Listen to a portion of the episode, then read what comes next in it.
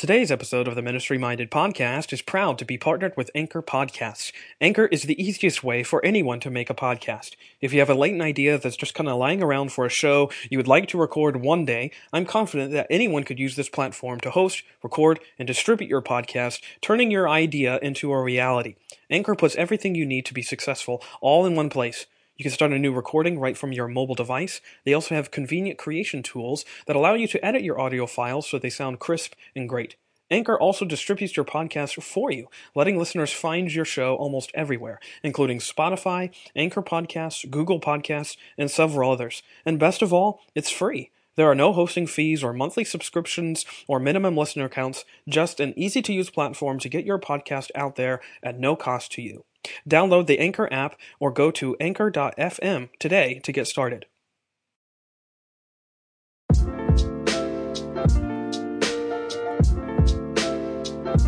Hello and welcome to another episode of the Ministry Minded podcast. This is a show that seeks to marvel at the mercy of God that meets us in our messy ministries. I'm, of course, your host, Brad Gray. And this is episode number 28. And on today's show, I'm just so thrilled to share with you my conversation with none other than Tullian Tchividjian. Tullian is a writer and speaker and former pastor. You are perhaps familiar with his story. Um, he's primarily known for his book One Way Love, which has heavily impacted and influenced me.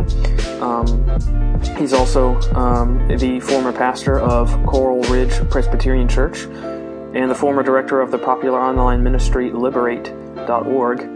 Um, this was all before his very public moral failing, um, which he will get into and which he will share uh, the details of uh, somewhat. Um, fall from grace here is a really good reminder to us all of the, um, you know, the fragility of human platforms, but also the futility of trusting in ourselves. And I think Tullian uh, articulates that very well in this conversation. His story I think it serves to preach to me. It's a good uh, sermon to us all, I think, preaching both the unflinching consequences of the law, but also the incalculable nature of God's grace that is adamant about saving sinners and only sinners, because, as we know, sinners are all that there are. I was just so uplifted by this conversation. Um, I've been a long-time friend of Tullian uh, through it all, and um, I was just blessed to be able to sit down with him and just uh, talk about all things grace in the gospel and how God saves sinners and it makes them more like Him, even through the midst of failure. So um, sit back and relax and just enjoy this conversation with Tullian on on all those things: grace, failure, and and finding freedom in the midst of in the midst of it all. Before we begin today's show, though, I have to remind you that it is brought to you by the Christian Standard Bible. The Christian Standard Bible offers an optimal blend of accuracy and readability, which inspires lifelong discipleship, helping readers make a deeper connection with God's Word. To find out more about the Christian Standard Bible, go to csbible.com. Now, for Tullian Tchividjian. So, thanks for joining the Ministry Minded podcast. I'm your host, Brad Gray, and I'm very privileged and pleased to have on the show today my good friend Tullian Tchividjian. How are you doing, Tullian? I'm doing good, Brad. Thanks for having me on. Yeah, I have been wanting to do this for a very long time, and I think somehow our schedules just finally coincided to where we could do this. So, thanks for thanks for making the time for me this morning. Absolutely.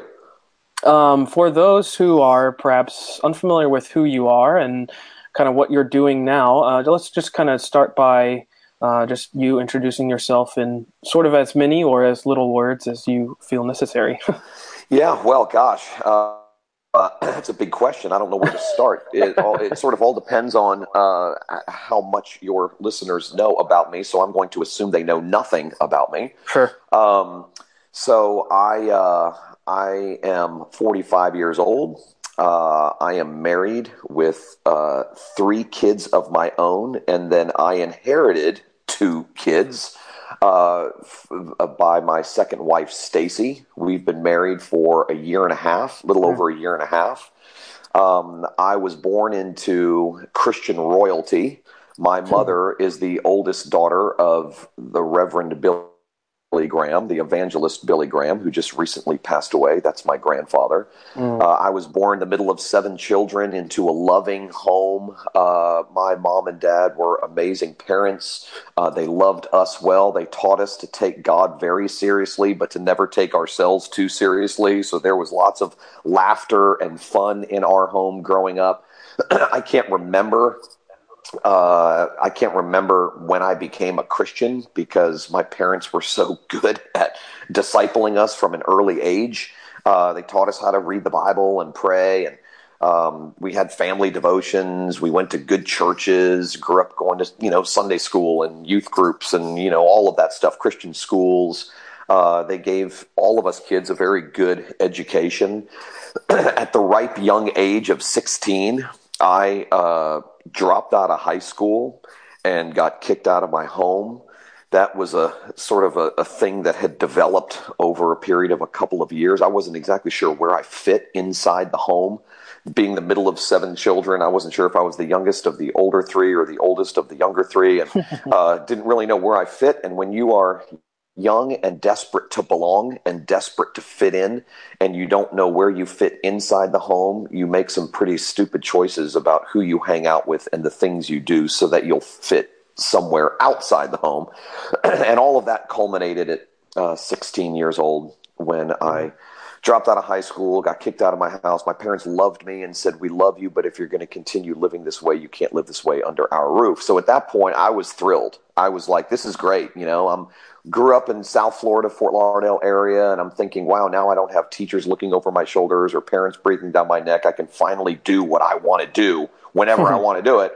And the Bible says that sin is pleasurable for a season, and it was pleasurable for a season, but that season for me came to an end at 21 years old when the hound of heaven tracked me down and magnificently defeated me. And uh, it wasn't one event or one particular crisis, it was just this culminating sense of there's got to be more to who I am than what this world is telling me. There's got to be more uh, to life than what I'm experiencing, and uh, and I knew because my parents had raised us the way they did. I knew where home was, and so I sort of went back to God and mm. um, or God, you know, pulled me back to Himself, and and at that point, my life really turned around. I mean, it went 180 degrees in a different direction. I was dating a girl at the time who I then married. I uh, immediately went to college. I got married at 22, 21. I got married at 21. Started college at 22 um, went to a Christian school in Columbia, South Carolina, and graduated three and a half years later with a degree in philosophy. By the time I graduated, I had two little boys. And immediately upon graduation, went to seminary, went to Reformed Theological Seminary in Orlando, hmm. Florida, and uh, was there for three years and graduated with a Master of Divinity degree. And by the time I graduated, my wife was pregnant with child number three. And when I graduated seminary, immediately went to Knoxville, Tennessee, and served as an associate pastor of a large church up there and was there for two years, had a wonderful experience there.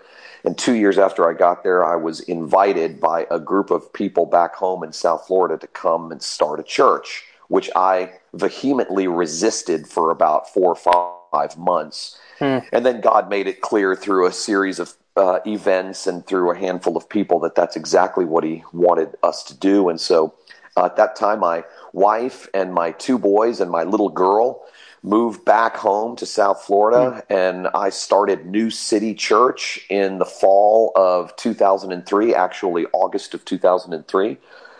And uh, God did some amazing things in that church and some amazing things through that church. And that church had grown significantly by the time it was five years old. And it was around that time that uh, a much a much more historic, established church about 25 minutes away, Coral Ridge Presbyterian Church, approached me and asked if I would consider being their next pastor. Uh, for those who don't know, that church, Coral Ridge Presbyterian Church, was uh, founded in 1960 by the late Dr. James Kennedy, D. James Kennedy, uh, who became somewhat of a household name uh, in the 70s and 80s because all of uh, the services at Coral Ridge were broadcast around the world on TV. He was on the radio. He started mm. a, a very effective evangelistic program back then called Evangelism Explosion. So he was a pretty well known guy, and the church was a famous church. And so when they approached me, he had died in 2007, and they were looking for a pastor. And when they approached me, I said, I'm honored, I'm humbled, but I'm not interested. The church culture at Coral Ridge was very, very different than the church culture at New City. It was much older, it was much more traditional. Uh, and I knew enough to know that the, the, statistics are not in the fa- are not in favor of the person who follows a founding pastor. so I wasn't really interested in uh, being the next guy to take over. Um, and they kept coming back to me. And about the third time they came, they suggested that we consider a merger. And that was mm. something that was intriguing to me because I knew that in order to make it at Coral Ridge, I was going to need a lot of ground support from people who knew me and uh, people who understood what I was doing and what I was saying. Uh, and plus, I just could not imagine any scenario in which I would have left the people that I started New City with to go 20 minutes down the road and pastor another church. and so, uh, to make a very long story short, uh, in early 2009, those two churches came together as one new church. And uh, the first probably six to 12 months were absolute misery. Uh, it was a very, very difficult transition. If you merge anything, it's painful. Uh, if you merge mm. two businesses, if you merge two families, certainly if you merge two churches, there is going to be some serious growing pains uh, and transitional pains. And there was, and there were many times during that first year that I wanted to throw in the towel. Interestingly, it was during that year that I rediscovered the power of the gospel in some pretty powerful ways, some pretty tangible ways. And that hmm. really changed my ministry the books that I was writing and the sermons that I was preaching and the things that I was saying, it really turned and really focused my ministry as a result of that difficult and painful season. So once that season was over, that first, you know, difficult, painful transitional year was over, things really took off. Um, I mean, the church grew, it became alive, it was thriving. It really felt like there was a gospel revolution taking place in South Florida through Coral Ridge and the ministry that God had given us there. And uh, I started a ministry called Liberate, which was, it started off as just a conference, uh, but it became much more than that.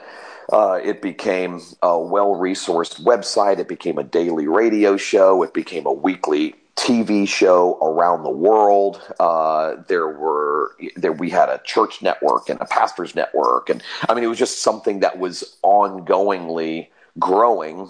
Um, and so, you know, as the years went on, we really felt like we were operating on all cylinders. The work that God was doing was exhilarating. It was exciting. Uh, I was writing a book a year at that time and traveling around uh, the country speaking at conferences and churches and events and colleges and all of that stuff. And uh, I was, in many ways, Brad, living the dream. Mm-hmm. Really. I really was. I mean, I had uh, lots of friends and an amazing network of people. Uh, all of the, uh, you know, all of the sort of big name Christian leaders were friends of mine, and uh, you know, all of that stuff starts to make you feel important and. Um, and you know I had financial freedom and security, and uh, I just had everything that you would think one would want to have in order to be happy and to feel successful and to feel like you matter and all of that stuff. And the danger in some of that is there's there's wonderful um, there are wonderful benefits to things like that, but then there is also a great danger in things like that. I have. Mm. Often sure. uh, reflected on the fact that uh, success is far more dangerous than failure Yes. And uh, and the fact of the matter is that turned out to be true in my own life.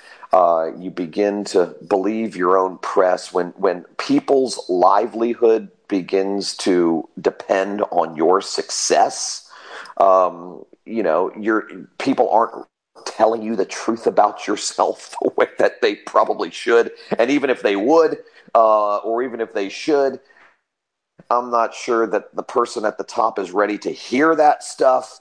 Hmm. Uh, and so there's this big sort of complexity of things that are going on when you are on the rise and headed to the top that are just unhealthy across sure. the board, unhealthy. And you have to be really, really on guard against uh, the subtleties of uh, creeping pride and greed and um, all of those things that seem to sort of creep up uh, subtly. Mm-hmm. You know, these things don't come on like a sudden tidal wave. They come on like the creeping tide that happens so slowly and so subtly that you don't even really notice that it's happening. And then you wake up one day and go, How in the world did I get over here? Mm you know, from being over there. And so for me, it all came crashing down uh, in the spring and early summer of 2015. Two things that I thought were secure forever were, were my uh, role as the senior pastor at Coral Ridge Presbyterian Church in Fort Lauderdale and my 21 year marriage uh, to my then wife Kim. Both came crashing down during that season uh, due to my own sin and selfishness. I was unfaithful to my wife, and all of that was exposed. Uh, in the early summer of 2015, and because I was a public figure, all of it went public because I came from a famous family. All of it went public very quickly and it went viral and uh, it was just plastered not only all over the internet, but in newspapers, uh, you know, everything from the USA Today to National Enquirer to hmm. People Magazine to, I mean, you name it, it was all over the place. And so uh, I was immediately thrust into uh, a whole new kind of limelight. And I was uh, embarrassed. I was ashamed. I was in shock. Uh, I was losing everything that I had seemingly overnight. Um, and uh, I, for a season after all of that, I got worse rather than better. When you when you and people any listeners out there who have experienced any kind of personal crisis uh, it could be a whole host of things. Uh, they they know that oftentimes things get worse before they get better. And when mm. you begin to feel a sense of cataclysmic loss you begin to do everything you can to try and salvage whatever is possible and uh, for me, trying to salvage everything that I loved and everything that I wanted and everything that I thought I needed meant that I was, you know, I was lying to people. I was manipulating the narrative. I was blame shifting. I was trying to paint myself as the victim and all of that stuff to try to garner sympathy because I knew that if I could convince people that I wasn't really the bad guy, maybe I could get some of my stuff back, whatever that stuff was. um, and so I was just I was just in a free fall. I was really getting worse, not better. And uh, God just kept um, he he just he just would not stop forcing me to bump up against brick walls. Every time I would try to resurrect something or salvage something that I had lost, he would not allow that to happen. He just kept putting obstacles in the way and and at the time, I didn't understand why, and I didn't even, I wasn't even really aware of the fact that that's what he was doing, but that is in fact what he was doing. And in any event, about a year after everything exploded, um, God really sort of put me in a corner and shut me up. And that went on for about a year and a half. He kind of forced me into a metaphorical detox and rehab program by sending me uh, to, to a rural area in Texas where my now wife, Stacy, and her whole family are from. Um, I met Stacy during the free fall season of uh, the aftermath of everything that happened, and uh, God provided her at a time when I desperately needed someone who was stable and someone who was sound and someone who loved God and loved me and who had been through a lot of her own stuff in her own life. So she had come out on the other side uh, wiser and more stable, and she was a remarkable guide to me. And it felt like at the time she was she was all that I had. Um, and so, anyway, we lived in Texas for about 14 or 15 months. And it was during that time that I was alone with God for a majority of the day, every day. I had a couple of couple of close friends, a good counselor, my wife, her family, but ultimately my days were spent alone as my wife would get up and go to work. And, uh, you know, I was in our little rental house in Willis, Texas. Uh, by myself, and it was God and me, and He was systematically deconstructing me and forcing me to see my own sin and the root of it, and really begin through the help of a couple of counselors, uh, trace it back to um, just some core issues that I didn't even know I had in my life. And, uh, you know, in the process of deconstructing me, God was also setting me free and increasing in a very profound way my own self awareness. And so I, I arrived at the place where my sin against others grieved me and burdened me 10 times more than others' sins against me.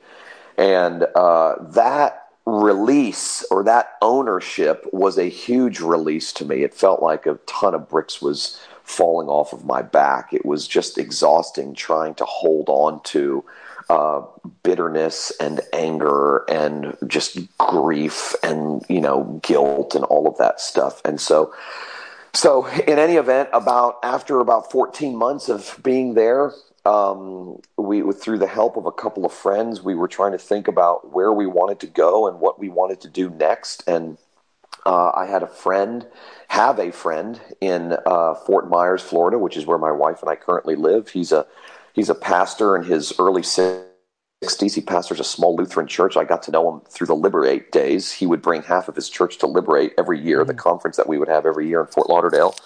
And uh, he would just keep up with me and just let me know that he loved me and he was praying for me. And we were on the phone one day in the spring of 2017. And he said, Listen, I can't offer you a job because we have a small church and we have no money. And uh, I'm a solo pastor, but we can't offer you a church. If you and your wife would like to relocate here, we can offer you community. We can offer you a church. We can give you a place to heal and help you get back on your feet and just sort of be there for you guys. And so, uh, we made two exploratory trips here in the spring and early summer of 2017. And after the second trip, it became a, very, very clear to us that this is where God wanted us to be. We didn't know what we were going to do here. We didn't know anybody here. Neither of us had ever lived here. The only people we knew were these uh, new friends of ours that we were meeting through the church here in Fort Myers, and uh, and so we kind of came on a on a wing and a prayer uh, Labor Day weekend to Fort Myers, Florida, and we've been here for almost eight months now and have just thoroughly enjoyed it. We have become more rooted in the community, and we have since met a lot more people, and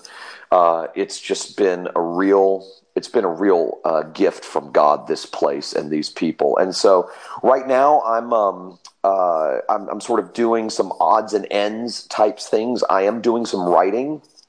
Um, I, have enjoyed uh, writing again. I launched a website back in October where I am just simply writing my own thoughts and reflections about what, everything that's gone on over the last three years inside of me and the and the places where God's grace has met me in the dark corners of my life, in loss, in grief, in shame, in regret, all of those deeply existential areas where God meets us and you know especially when we're at the bottom and so i've been writing about that um, i have been doing some traveling and speaking and uh, which I've thoroughly enjoyed doing that, uh, recounting my story and and really doing my best to sort of steward all of that stuff uh, for the benefit of other people.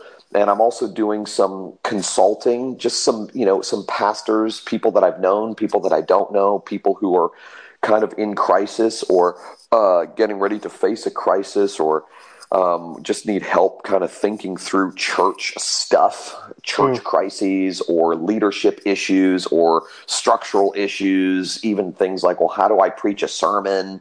So I've been helping out some guys with that behind the scenes and have actually really enjoyed that. That's a very quiet, one on one kind of ministry that God has given me, and I have thoroughly enjoyed it. And I'm actually thinking about ways to kind of expand that because there's such a huge need out there. Mm. Um, and so those are the kinds of things I'm doing now. I don't really have any concrete clarity regarding, you know, what is the next thing. And the good news is I'm I don't feel a ton of pressure to figure that out. I mean, I would like to know what the next 10 years of my life is going to look like and God has seen fit not to let me know those things. Um, and that in and of itself has been uh, a bit of a struggle because I've always known what I've wanted to do. And mm. now I'm sort of, you know, 45 years old. I'm going, okay, I've got to kind of start over. And um, I know that God can use me to help other people in some way, shape, or form. And I'm beginning to discover what some of those things are. It all just looks so foreign and different to what I used to do that mm. it's all, you know, it's all brand new to me. But that's, I know that's a very, very long answer to a very, very big and general question you asked, but that's kind of uh, my entire life uh, in a nutshell. No, that was that was perfect. I I appreciate your honesty, and I have to actually be honest with you because um, I remember, you know, back in the early part of 2015, I was listening to your sermons and your series. I think you had just started on uh, the Book of Acts, hmm. and now I have to sort of. Um, I hope I can do this with, with, your permission. I have to somewhat chuckle at the sort of ironic timing of all of it, hmm. um, with the fact that uh, you were beginning the series championing a message that said God loves bad people because bad people are all that there are, hmm. and then he sort of allowed your badness to be exposed. And mm. now it, it, I have to somewhat chuckle tragically at the timing of everything. But I think what is most, um, I think what through it all for me, learning from you and your lows and your highs is the fact that that God is with you through all of it. Uh, he mm. never left your side, and uh, I think you can speak to that very, very adequately. Yeah, he, I mean, that's the thing. I, you know, I think it's, well, here's something that's even more ironic. About uh, during that series on Acts, which was the last series I preached, ironically called Unstoppable. That was the name of the series, and that was the only series, sermon series that I've ever preached that abruptly stopped. mm-hmm. uh, so, you know, it's ironic that that was the name of the series and uh, it stopped. Anyway, um, I uh, I was listening. This was a couple years ago. I was listening to a portion of one of those sermons, and uh, this was maybe six months after everything had happened. And I said in one of the early sermons in that series, uh, if your understanding of the mm. Christian life does not allow for the fact that your greatest failure may be in front of you, scrap it. Mm. And when I heard that, knowing that that was you know months before everything uh, was going to sort of you know ex- be exposed it was just chilling it sent chills up my mm. spine it really really did and um, inter- as it turns out uh, my theological convictions have not changed one bit since all of this stuff happened. It has just strengthened my understanding of the radicality of sin and the serious consequences of sin, the radicality of God's grace and the no condemnation nature of God's love.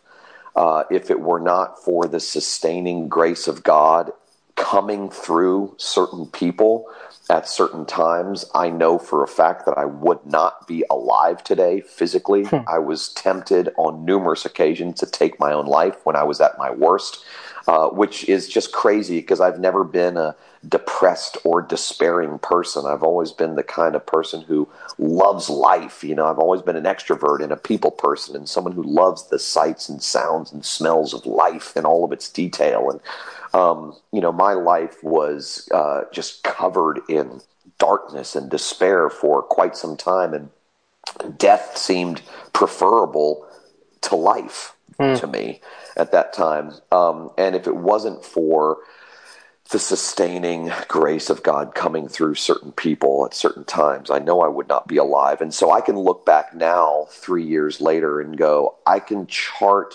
God's uh, faithfulness over mm. time.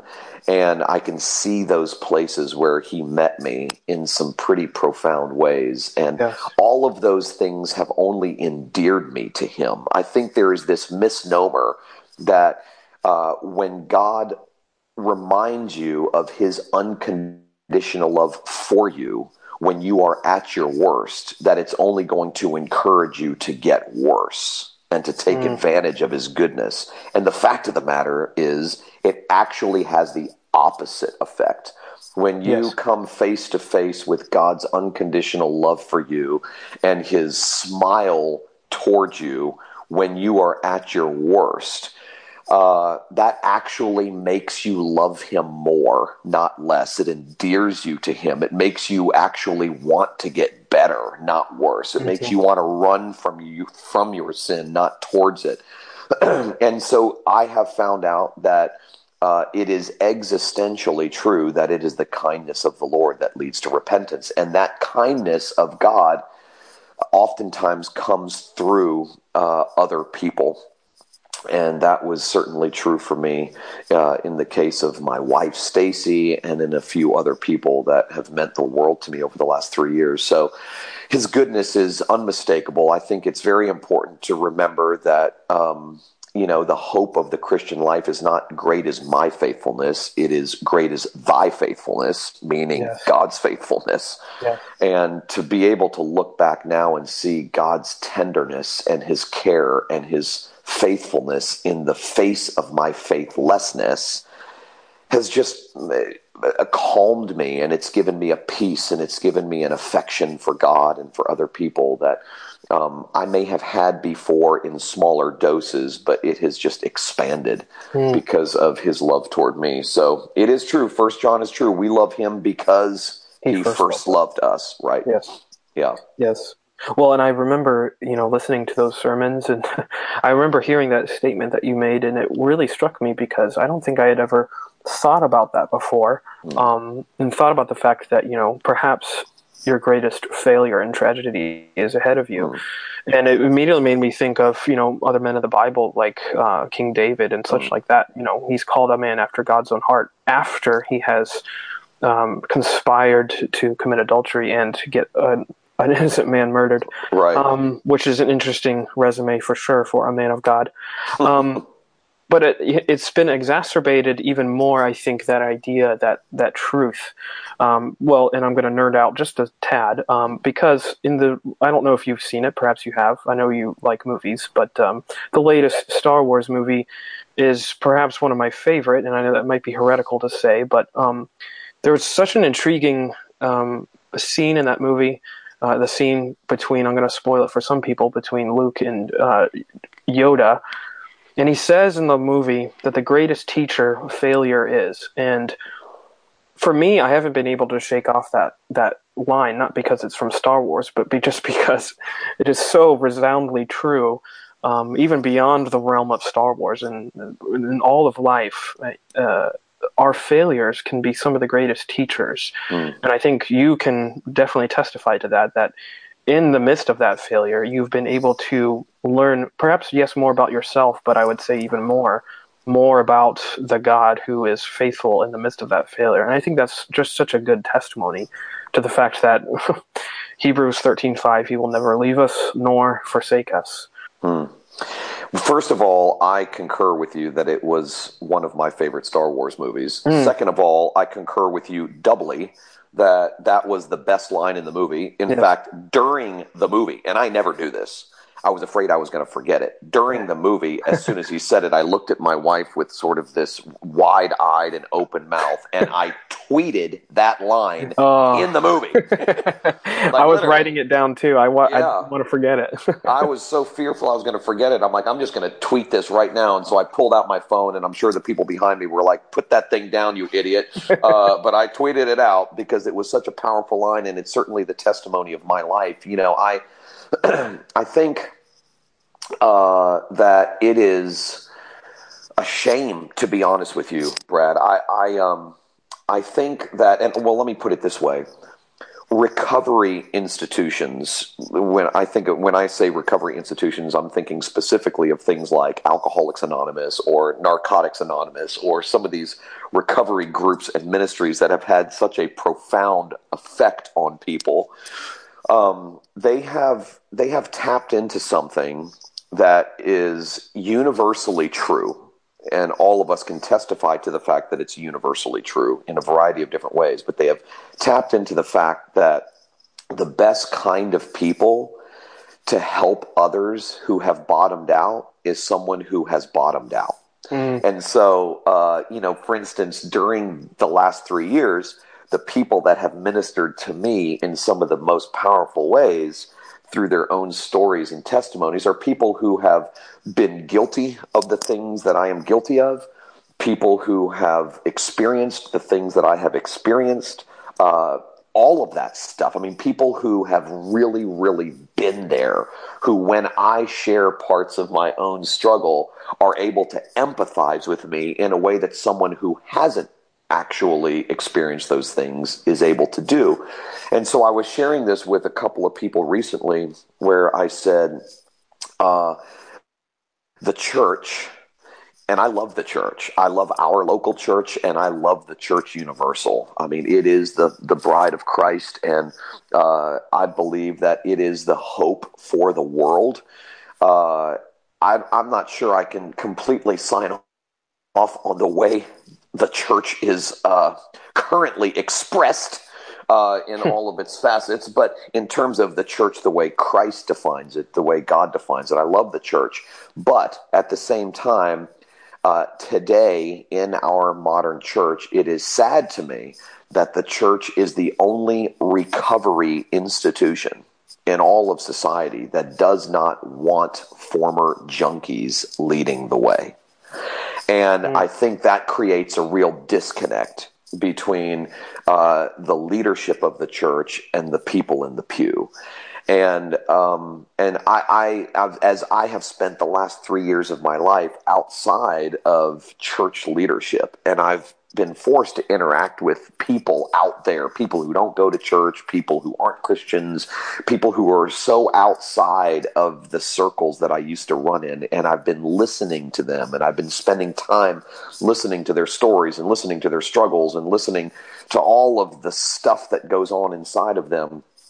Uh, it has really dawned on me that there seems to be in many ways a real disconnect between uh, you know church as it is currently expressed and the people outside the church who are experiencing the kinds of things that a broken people in a broken world with other broken people experience. And so I don't know what the answer to that is.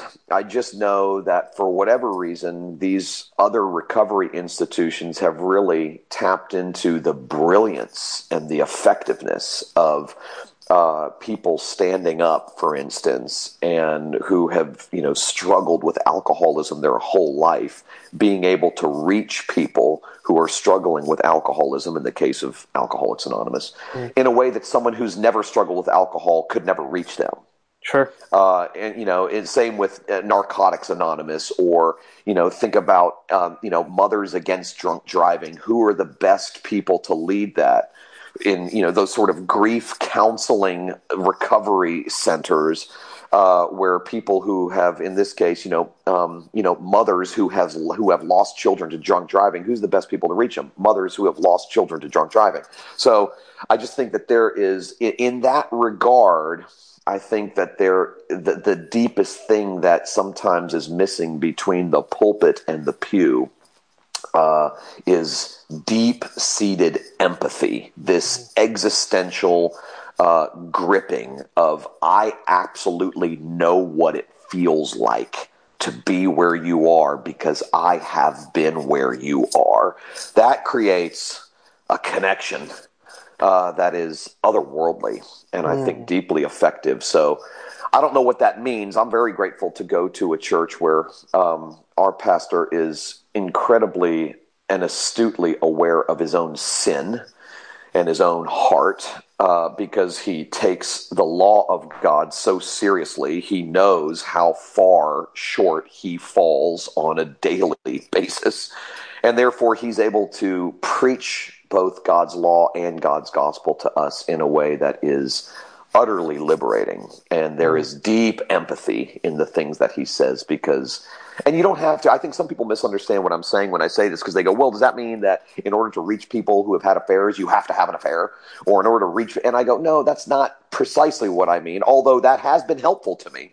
That, you know, for a guy like me who committed adultery, it has been helpful for me to hear from other guys who have, or women who have committed adultery and have come out on the other side to live you know, to, to tell the story about it. So that has been helpful. But at the same time, I think if we take Jesus' Sermon on the Mount seriously, which we should, anybody who is deeply attuned with the with the lust of their own heart uh, can empathize with mm. someone in my position. Or, um, you know, when Jesus likens anger and murder, he doesn't say the horizontal consequences of those things are the same. He just says that both are liable to judgment before God, that in the sight of God, those things are both falling short of the perfection that he demands.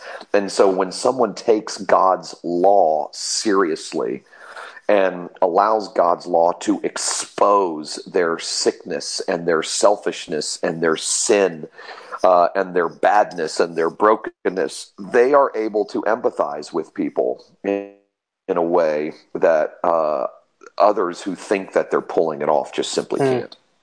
Yes, and I, I, would I would like to. Um, I, I, think you've written somewhere. You know, you talk about the grace of breaking of God breaking our legs, and sort of talk about why it takes God breaking our legs in order for us to finally get sort of the wholeness or and sort of sort of understand the fullness of what it means to understand grace. Because well and i'll just say this too because that event you know of, of, god breaking our legs that sort of using that analogy is different for every person you know perhaps for you it was a little bit more public than other people but i think everyone in their life goes through something similar to that and on a different scale. But uh, why would you say it takes god God's hammer, so to speak, in order for us to finally get it? Oh, gosh. Well, number one, because we have to remember that original sin at, at its core uh, is you can be like God. Mm, mm-hmm. That was the temptation yes. in the Garden of Eden. Yes. And we desperately want to be the captain of our own ship. We desperately want to be in control. We want to play God by being our own God in so many different ways. They these are not just big blatant ways. These are subtle, somewhat silent ways that creep in uh, and that flow out of us. And so uh, I think God's love for us is a setting free kind of love. In other words, God's love for us is shown in his commitment to set the captives free. And we are oftentimes enslaved to things that we are unaware that we're enslaved to. Hmm. Um, and so, for instance, in my case, uh, the reason for me that things got worse rather than better immediately following everything going public and being exposed is because I never realized how deeply dependent I had become on things like uh, me being the center of attention, me having the kind of friends that I had, me having the opportunities that I had, me having the financial stability that I had. I had so deeply attached my identity to all of these things that when those things were lost, I no longer knew who I was. I was 42 years old and facing a profound identity crisis because mm. so much of my worth and my value and my significance and so many things that made me feel like I mattered were now gone. And you don't really realize what you're depending on to make life worth living until those things are gone. Yes. And what that revealed to me was that I was deeply enslaved to those things. I was preaching freedom, but I was a profound slave.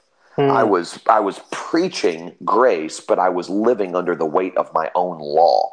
I was preaching against performanceism while I was running on the performance treadmill. Mm-hmm. And and so I think God allows these things to happen uh, God cares a lot less about, you know, the fact that, you know, this is going to be embarrassing to me and this is going to be shameful to me and this is going to be, you know, but he cares a lot less about that. What he cares about is us and he cares about setting us free no matter what it takes. He is committed to setting the captives free. Jesus tells us that in Luke 4. I have come to set the captives free, to liberate the oppressed. And oftentimes people read that politically and go, well, he's coming to, you know, liberate politically oppressed people. No, he's coming to liberate our own self oppression Yes. The kind of oppression that we oppose, impose on ourselves by trying to, uh, you know, build our identity on things that we can control and things that we can do and things that we can achieve and who we can become and the way people think about us and all of this stuff. Um, I was telling someone recently that that there are two kinds of people in this world narcissists who know it and narcissists who think that they're not but there's no such thing as a non-narcissist i mean that is original sin. You can be like God. That mm. is original sin. Um, and so I think God is just so committed to setting us free from that kind of stuff because, as I can now testify, as free as I thought I was, and as light as I thought my life was, burden free in that regard, I was actually heavily burdened by. Mm. I was telling even my daughter the other day, we spent a couple days together I said, you know, I just, I always felt like I had to be smart. I always felt like I had to be on. I always felt like I had to say something insightful. I felt like my, my next book had to be better than my last book. I felt like my next sermon had to be better than my last sermon. I mean, here I am literally preaching against performanceism.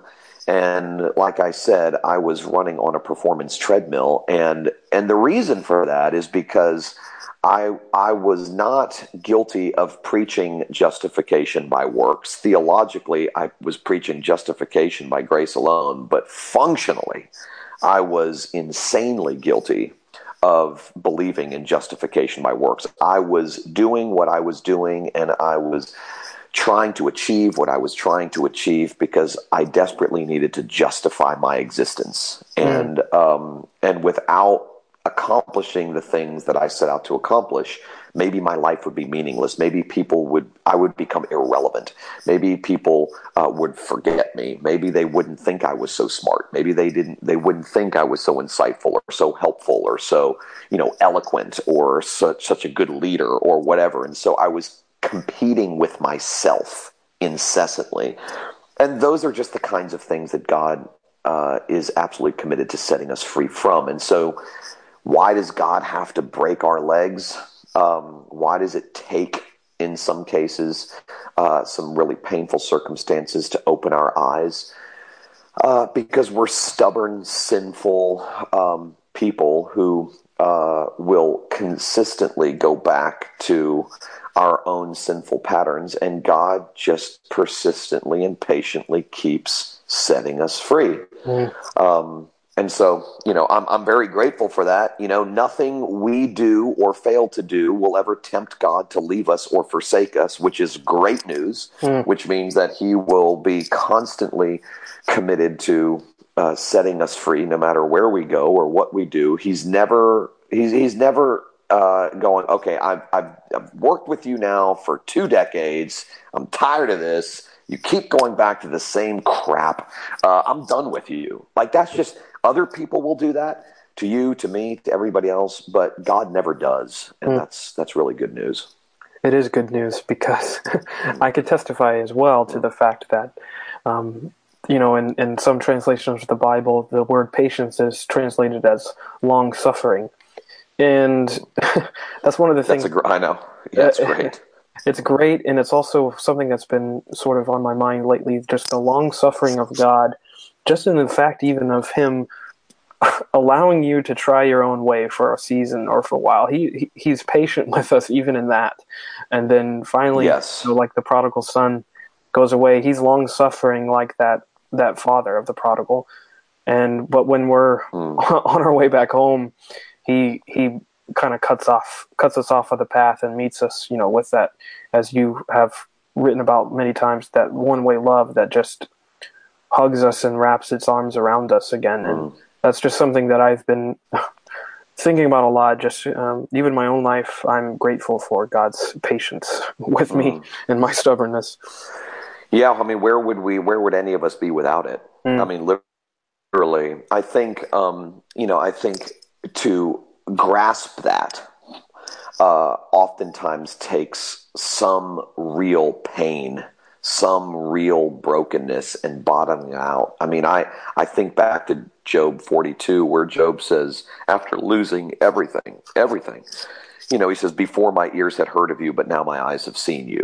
Mm. And I keep going back to that, and I think, gosh, you know, um, Job went from hearing to seeing uh, via tragedy, via loss, via confusion and pain and anger with God and others, and really, really wrestling with the grief and the mourning of uh, having everything that he had predominantly built his life on taken away.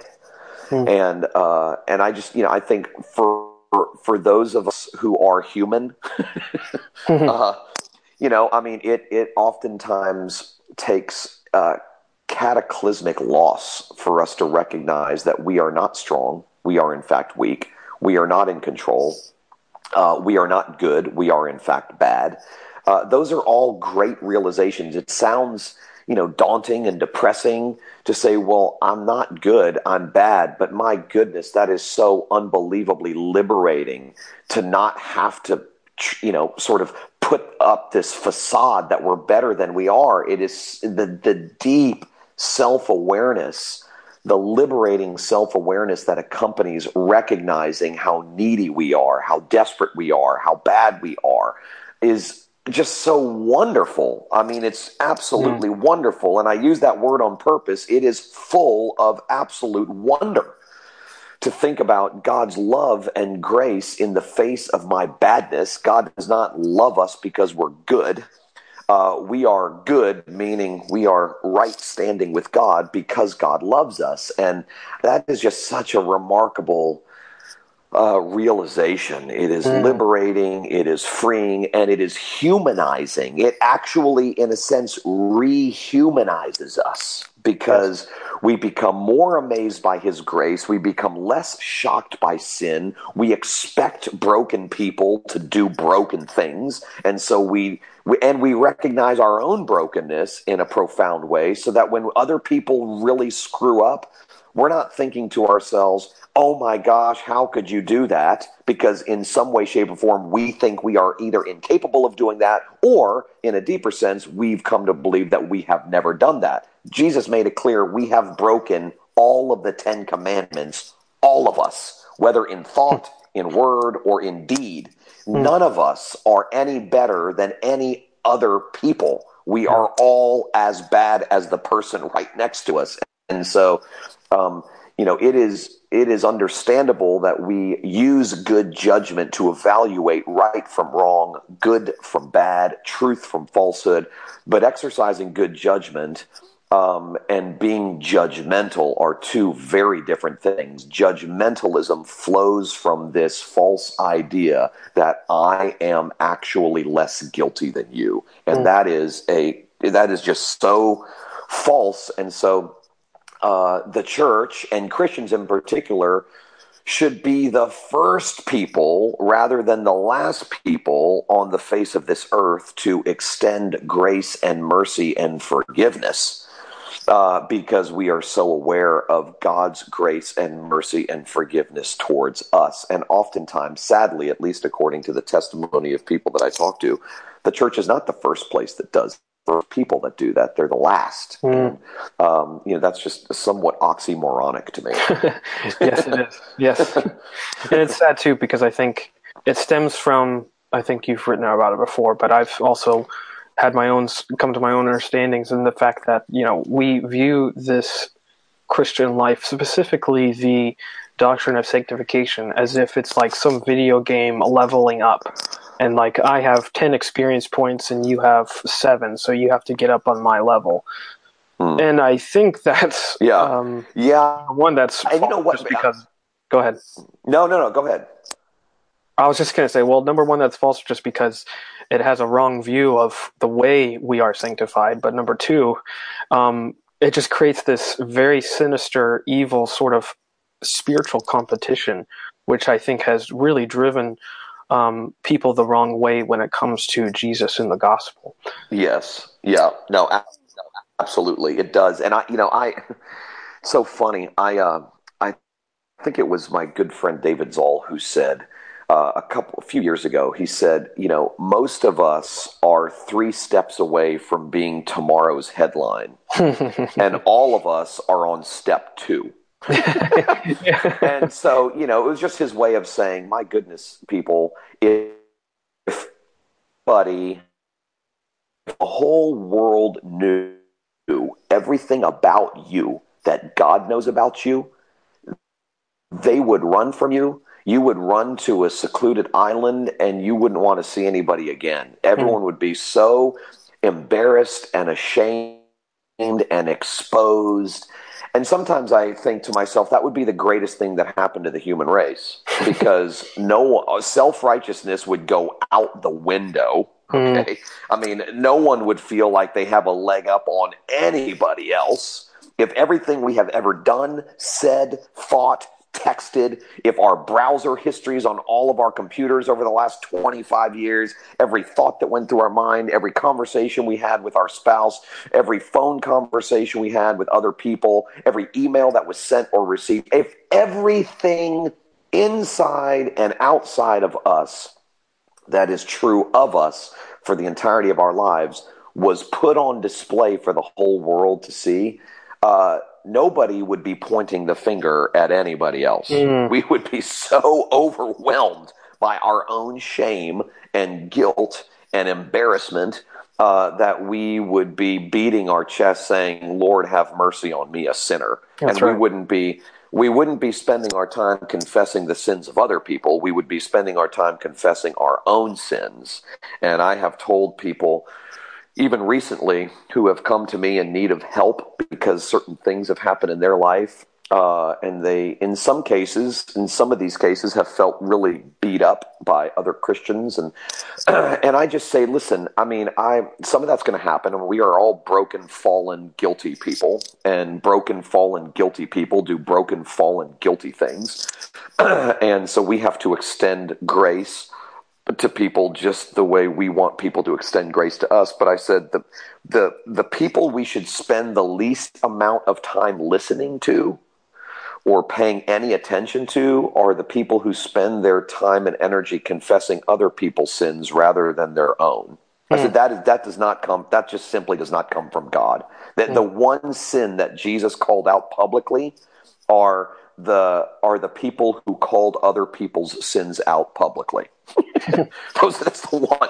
And so I just go, just don't, you know, that's that's sort of got to be white noise. Listen to God, listen to the people closest to you, um, and you know, and and just sort of ignore the rest to the best of your ability. Sure. Yeah. Uh, I, I want to ask you this question as well, because um, you know, just kind of reading some of your your pieces and um, listening to some of your recent talks, it's been interesting to hear the fact that I don't think your message has changed, but I would like to ask you, how do you feel, or some of the ways that you personally have have changed over the last three or so years? Oh, that's a dangerous question because the moment I acknowledge ways in which I've changed, it may reveal that I haven't changed very much. yes, so, I remember that. uh, you know, it's, it's, kind of like the moment I say, here are the ways I've gotten better, it actually reveals that I've gotten worse because I'm aware of how I've gotten better and I'm probably somewhat proud of it. So, um, you know, I, I, would say this, Brad, I can say this. Um, I am a different person than I was three years ago, four years ago, five years ago. Hmm. I am. You can't go through the kind of stuff uh, that I've been through. You can't be guilty of the kinds of things I'm guilty of. You can't lose the kinds of things I've lost. You can't uh, feel the kind of shame that I feel because of everything that's happened. I, you, you can't go through that kind of thing and come out the other side the same guy. Hmm. You're either going to be a lot worse or in, or you're going to be more self-aware. Yes. Uh, you're either going to be you're going to become more hard or you're going to become more soft. And so I am a different. I'm just a different guy um, than I was three years ago, four years ago, five years ago. But here's the interesting thing: I'm a different person, not because I have been trying to be a different person. Mm-hmm. I'm just a different person because God has changed me. Yeah. Yeah. I mean, it's just kind of, and, and so we can, you know, I know that back in the day, in my former life, I was, you know, I would engage in uh, private and sometimes public theological debates regarding the doctrine of sanctification and who does what in sanctification, and you know, is it our work? Is it God's work? Is it our work together with God? And you know, we can talk about those things theologically and theoretically all that we want. We can parse out Bible verses and exegete the passages all that we want. I can tell you regardless of any worthwhile theological discussion or, or debate that people can have about that very important subject, um, I am a different guy because God has done the work. Amen. Period. Yep. I'm not a different guy because I have done the work. I'm not a different guy because I set out some, you know, list of goals that I wanted to achieve uh, so that I could become a better person and be, you know, sort of put these other things away. I'm just, I'm just a different guy because God has done the work. He has broken yeah. me. He has made me more self aware. He has granted me the gift of repent. He's done it all. I mean, he's just done it all. And mm. so I'm so incredibly grateful for that, um, that he has done the work, that his work in me is not dependent on my work.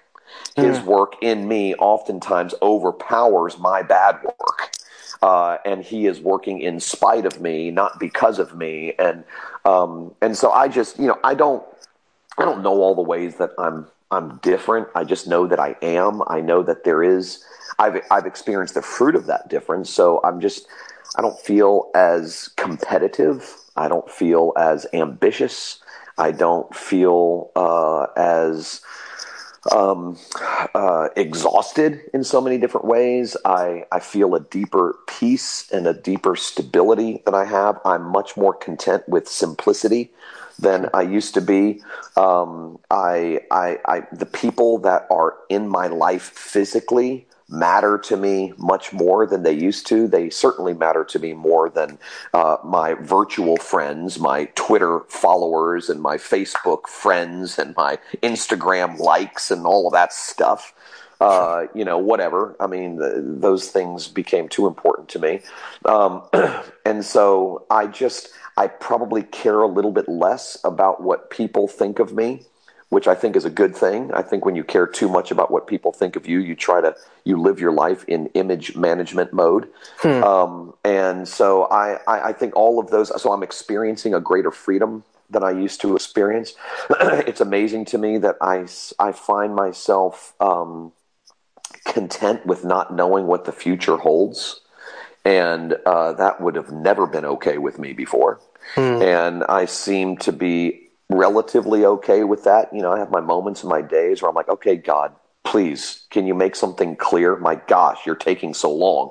Um, but on but on most days, I'm you know in my gut, I'm I'm content with that. I'm okay with that. I trust Him more than I did. I trust myself less, and I trust Him more hmm. than I used to. Um, and so I'm not as keen on taking matters into my own hands. Uh, I I actually have more compassion, I think, for people who have blown it uh, than I used to. My wife makes this great distinction between sympathy and empathy. And she said, you know, when I used to, I used to listen to your sermons and read your books, and there was always a great sympathy for the sinner and for the sufferer and everything you wrote and everything that you would preach and say. She said, but now I listen to what you say and I see what you write, and there's the sympathy is there, but there's something deeper. There's empathy because you've actually been there, mm. and uh, you can actually you're actually relating to people in their worst moments because of the worst moments you've experienced yourself. And mm. and so I, I, you know I, if if that is true, I'm grateful for that. Um, so uh, I think those are just you know some of the ways that I have felt God's work in my life over the last mm. three years. Mm. That's really good. That's a good perspective too. Um, I wanted to ask you this as well because I think you would have a good perspective on this, and that is the. I think you've said before in an interview or somewhere that you know, for all intents and purposes, you were the quote unquote celebrity pastor, and I, I would I would agree with that. In this, in I hate that terminology. Me too. It's, Me too. Hate it. I hate it. for all intents and purposes, that's true. I mean, um, what sort of advice maybe that's a bad word but what sort of counsel would you give to those who are sort of idolizing celebrity pastors? And what i mean by that is for many i can testify myself that um, in your quote unquote heyday, I was very much changed by what you were preaching and the things that Liberate was promoting. Um, I was deeply, I'm deeply indebted still to some of the things that I, my eyes were open to. But I think there's a there's a deep fallacy when we associate that message to only a person, and then that's when we get into that idolization mode. And I think that that is something that has sort of created quote unquote celebrity pastors, which is somewhat, a, I think it's very, I think it's very bad for uh, Christianity as a whole, I would say. I absolutely agree with you.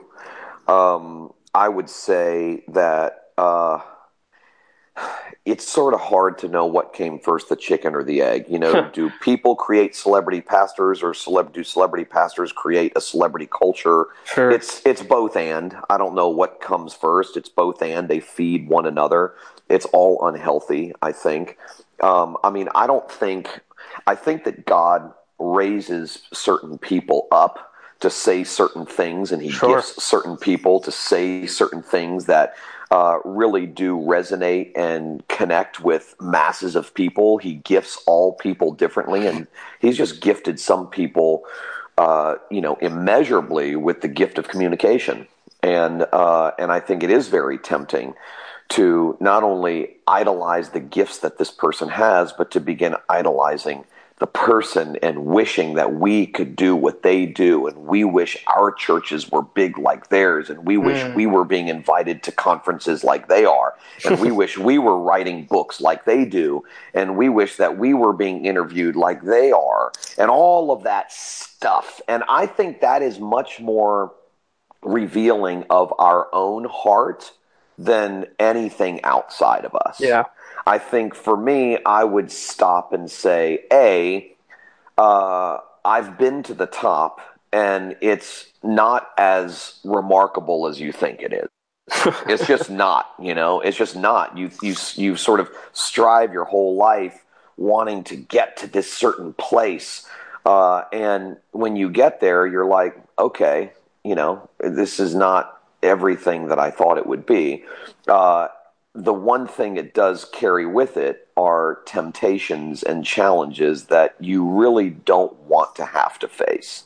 Mm. Um, and and I think that on the other hand, we go, gosh, I've really been changed by what this person has said, and I really want to do what they do and be like them.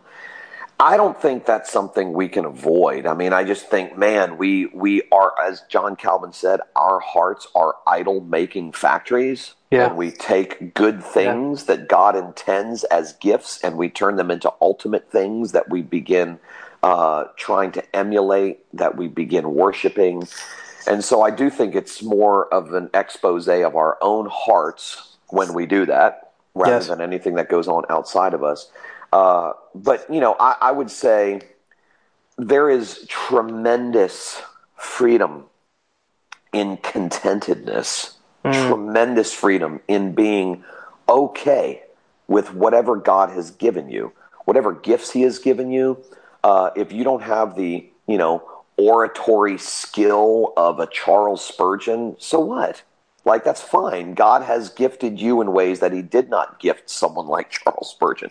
If you don't have the, uh, you know, the precision of insight that uh, certain people have, or you don't have the look or the size church or the book deal or the speaking invitations, it's it's okay. Life is not found in those things.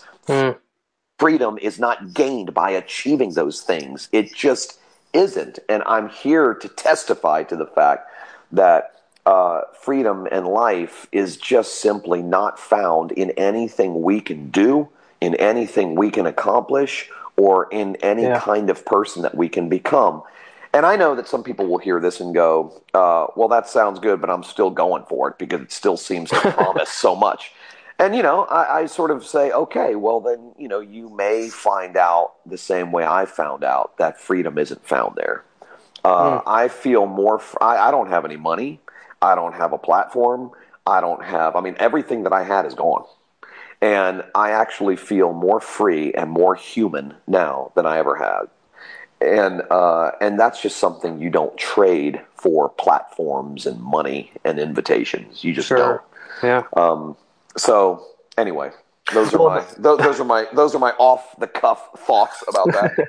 Well, and I think that um, and that's something that even I, I, I I'll confess that I, I haven't been to seminary yet. That's something that I'm looking at doing. Not that it's super important, but I, I do want to have that accomplishment in my life. But I will say, having hung around many seminarians, that this is, is somewhat of a message that I would love to to bring to a seminary is the fact that um, are you here in the seminary for the right reasons? Are you chasing a platform or are you really chasing after the message of grace? And I think Yeah. for a lot of people, um, I have to I have to say early in my sort of days when I was being changed by not just your message, but some of the people that you were connected with and something like that, I was surely um, I felt those same sorts of feelings, you know, jealous for certain Sure. platforms and everything. It was natural. But I think what what freed me from that jealousy in some ways was the fact that I realized that one way love isn't Tullian's message. This is Right. God's message.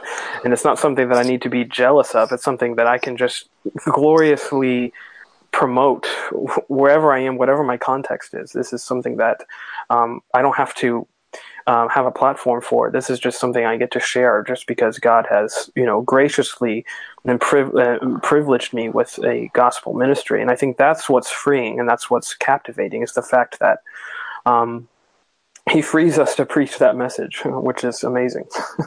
Uh, he really, really does. He frees he he frees us to revel in it, and he frees us to preach it and to communicate it and to extend it to the people in our lives, to our spouses, to our kids, to our friends, to our family, uh, to people who don't deserve it. And so I do. I mean, I think that's the that's sort of uh, in C.S. Lewis's words, the magic of it all. And and so I, you know, I. I don't know uh, where people are who are listening to this. I don't know if, you know, there are those people out there who are either experiencing a crisis right now or who will experience a crisis. We all will to one degree or another, or who have just come out of experiencing a crisis. I do know this, uh, and this is probably, if, if anybody remembers anything that I say from this entire conversation, it would just simply be God is faithful. He will never leave you. He will never forsake you. He has given you everything you need to be alive, to be free. Uh, he has he has set you free already. It's just a matter of our growing awareness of that freedom that He mm. has already purchased for us and mm. our living into it and living out of it.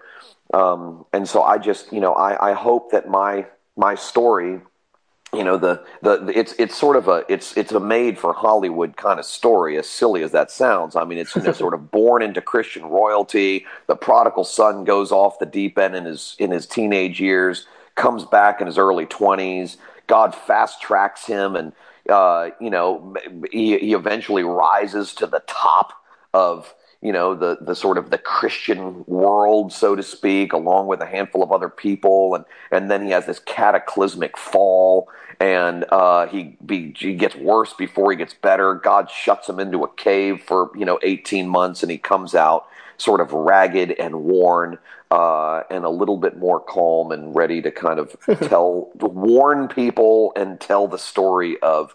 Uh, the corruption of sin and the radicality of God's grace, and and so I, you know, I go, okay, I don't know how, I don't know how God will use all of that to help someone or to help other people.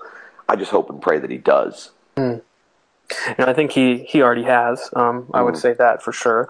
Um, I'd also say that um, you know, in some of my ups and downs of life, um, the, the thing that has sort of stayed me and kept me steady, uh, along with many other things, of course, but has been um, writing. And I would say that for you, that I've appreciated your writing, and um, sort of talk about what comfort there is in the haven is of of having a place where you can just sort of spill your thoughts uh, on a page. Yeah, I mean, you know, some people can do that if they have a website. Other people can do that even if they have nothing but a pad of paper and a you know a pen or a pencil.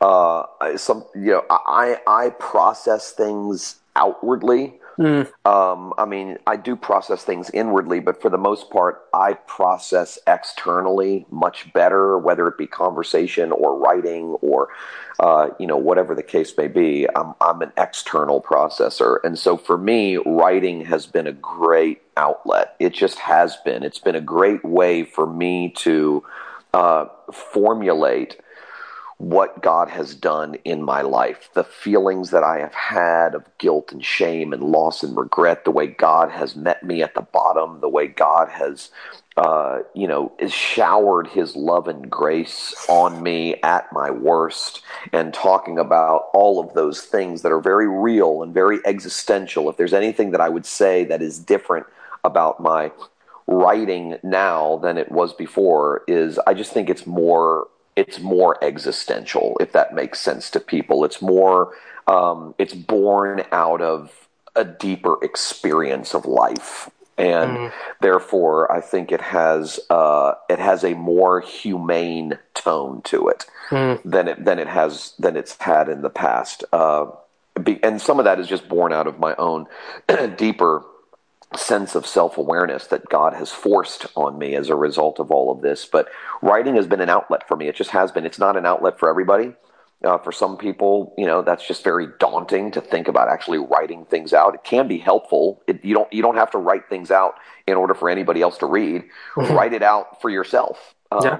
You know, just if, to help you process things uh, you know, do that. I think it's it's been helpful for me. I think that's why people throughout the ages have journaled, not for necessarily publication, but just for their own sake of uh, healing and processing things and thinking things out loud and and all of that stuff. So so writing, I think on my website now, what I'm writing is um, is better in some cases than what I've written before, at least in my opinion, only because uh, it's it is uh, painfully transparent. Uh, it is not easy to write and put out there in the public uh, your own recounting of your worst moments, hmm.